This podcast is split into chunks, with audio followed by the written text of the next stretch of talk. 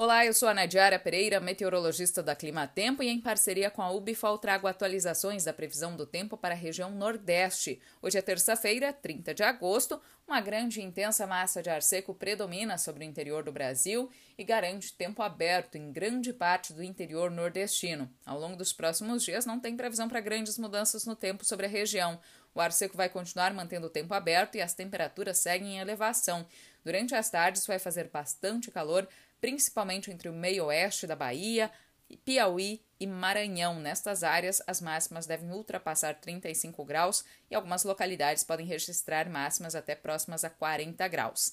Por outro lado, na faixa leste do Nordeste, o tempo continua bastante instável, com previsão de chuvas frequentes, e desta vez os maiores volumes de água devem atingir a faixa leste da Bahia, Sergipe e Alagoas.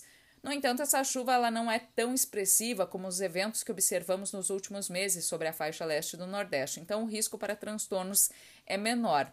Ao longo dos próximos períodos, não tem previsão para grandes mudanças no padrão. A chuva vai continuar mais concentrada sobre a faixa leste, enquanto o tempo seco no interior vai continuar predominando, o que garante boas condições para a finalização da colheita do algodão no oeste da Bahia.